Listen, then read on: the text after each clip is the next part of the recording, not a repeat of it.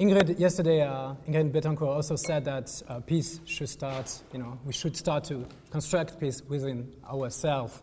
And it reflected this uh, famous quote of UNESCO uh, Constitution uh, preamble that uh, since war begins in the mind of man, we should start to build the peace in the mind of men too. Um, so, the, the UN acknowledged very early the potential of the media uh, to, to do that. Um, the problem is that there are different ways of conceiving uh, the use of media in peace building processes.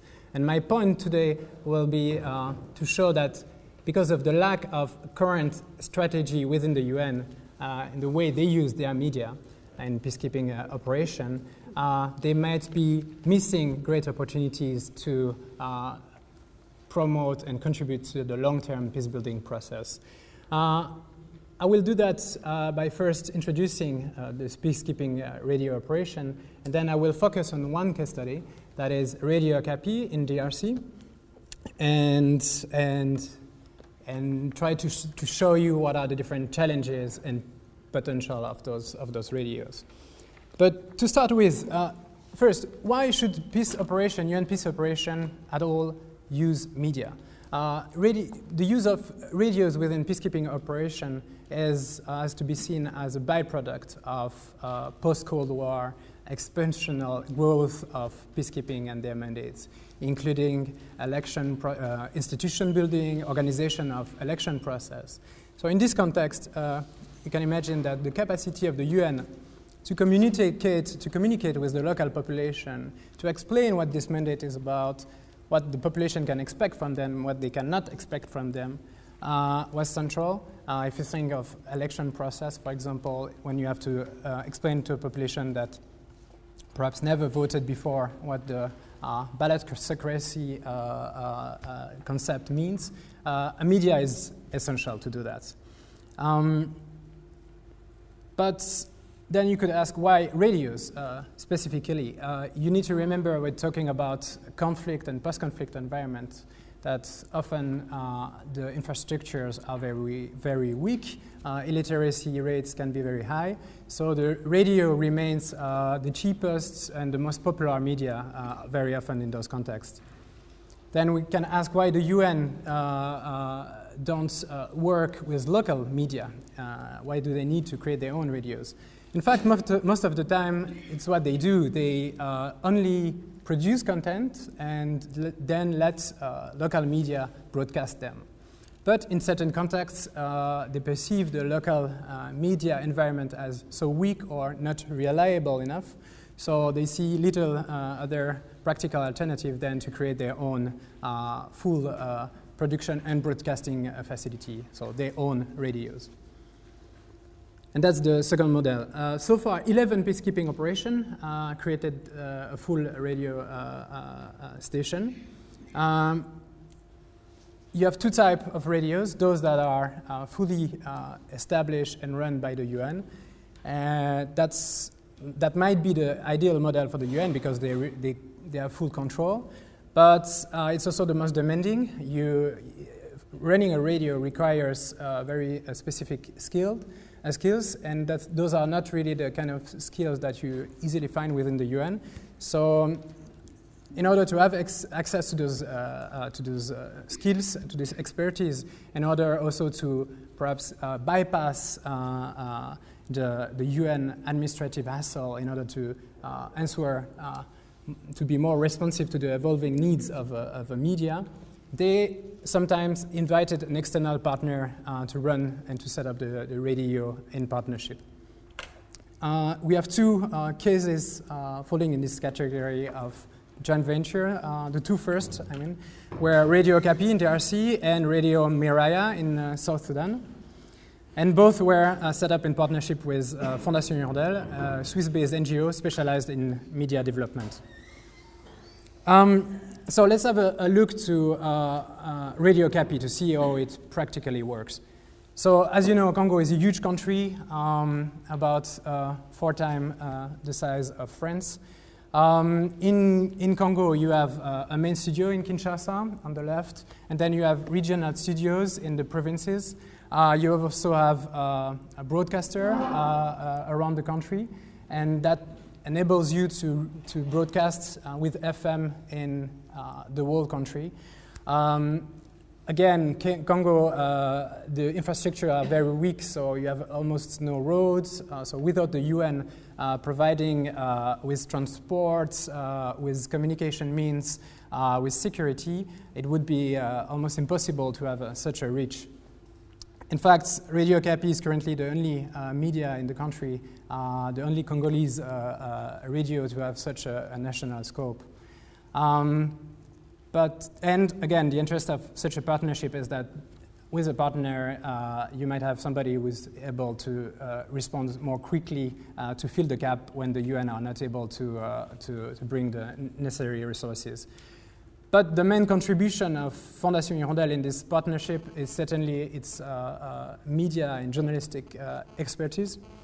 So they help to uh, select journalists, to train them. Uh, they, they help to uh, set up an editorial line uh, that will resonate with the population.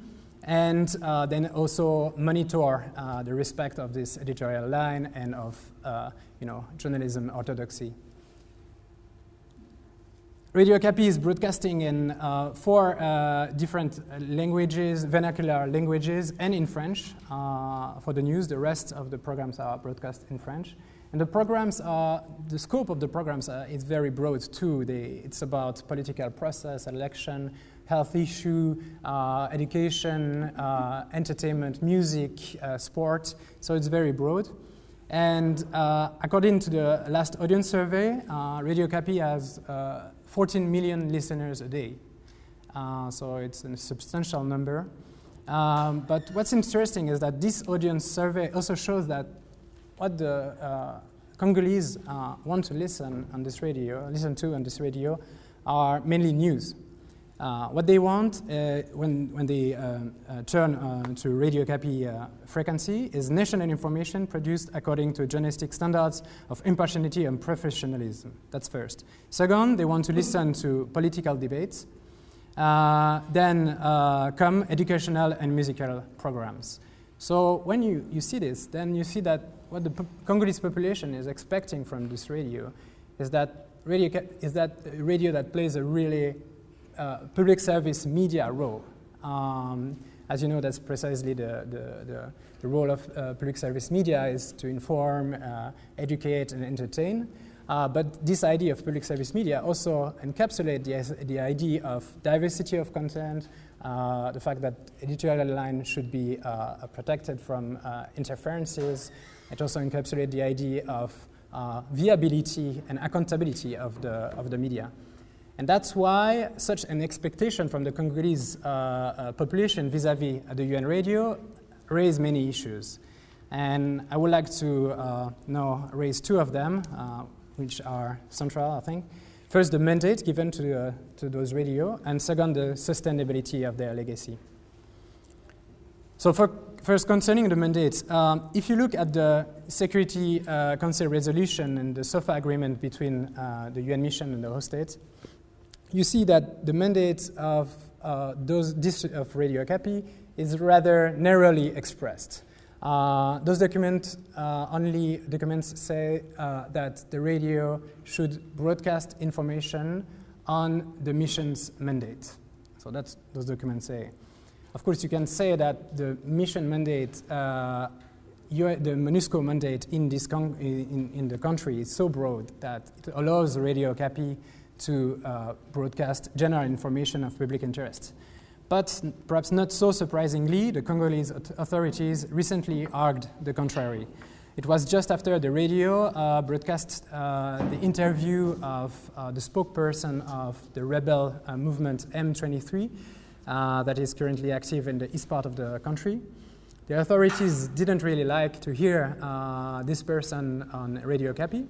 So um, they decided to jam the radio. That, that was the very first time they dared to do so, was uh, in December uh, last year. And the jamming lasted only four days, but then they sent a, a, a letter to the radio saying that the radio should respect the uh, SOFA agreement, uh, which, according to their interpretation, mean that the radio should broadcast uh, information on MONUSCO's mandate and only on this mandate. Um, so the fact that the Security Council resolution and the SOFA uh, do not uh, clearly affirm uh, this public service mandate of the radio is problematic.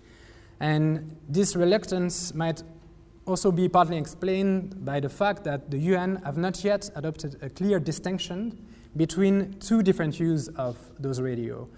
First, they're used as a diplomatic, uh, public diplomacy tool on one side, and on the other side, they're used as a media development tool. Media development in, some, uh, in the sense uh, tool aimed to promote democratic media sphere, professional journalism standards, and the right to information. This distinction is essential because without it, the perception that the media uh, uh, might be intended to serve uh, propaganda needs may damage uh, its credibility, and the loss of uh, credibility uh, with the target, target audience can be fatal to the capacity of the radio to contribute to the peace process. But within the UN, the first motivation to run radio station was certainly driven by uh, the desire to create a consensus around the mission's mandate and a fears of hate media. So, a perceived need to combat anti UN sentiment. And this motivation led to a public diplomacy approach uh, in the first place. And only then came the desire to provide something resembling uh, media development.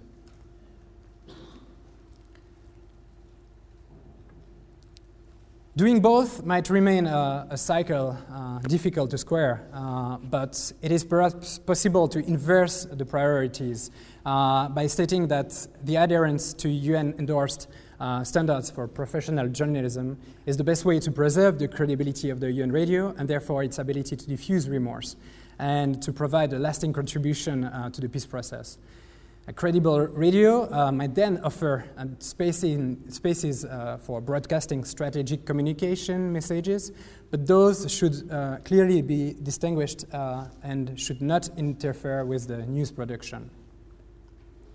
But for now, uh, in most of the UN radios, the editorial line is still decided upon by UN public information offici- officials who are given inconsistent objectives sometimes with uh, an external, external partner who, whose raison d'etre and expertise uh, is to monitor the implementation of media development and journalism, journalism standards. But uh, this partner doesn't have the last uh, uh, editorial decision power.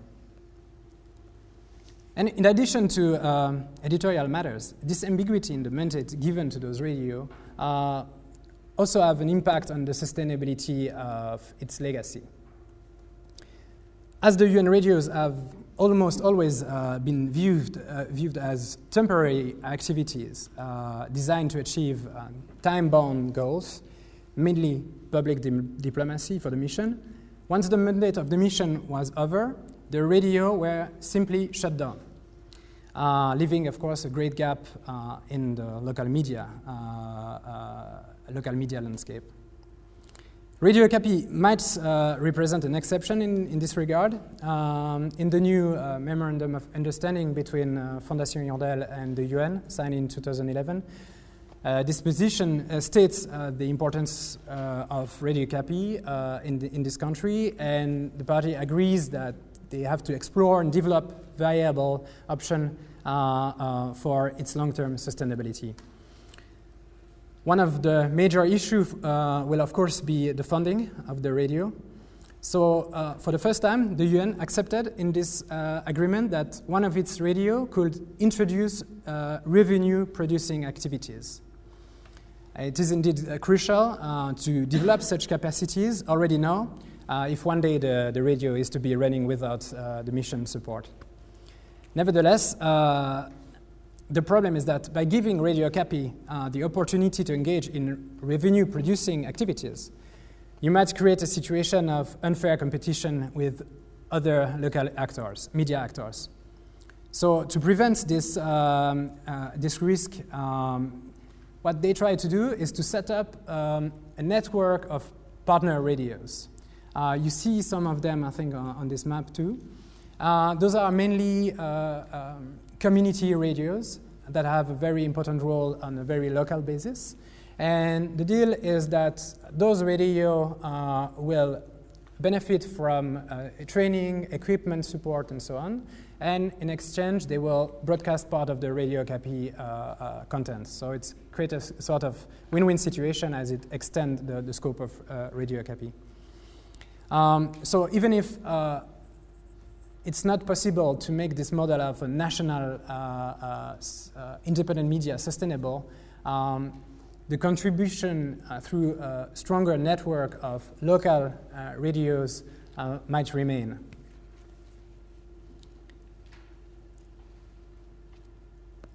So, in order to conclude, because I think I'm running out of time, uh, what I think is required for the future of those UN peace operation radios are first a better distinction uh, between the public diplomacy and the media development mandate given to those radio, and then uh, development of strategies for the sustainability of their legacy. Thank you for your attention.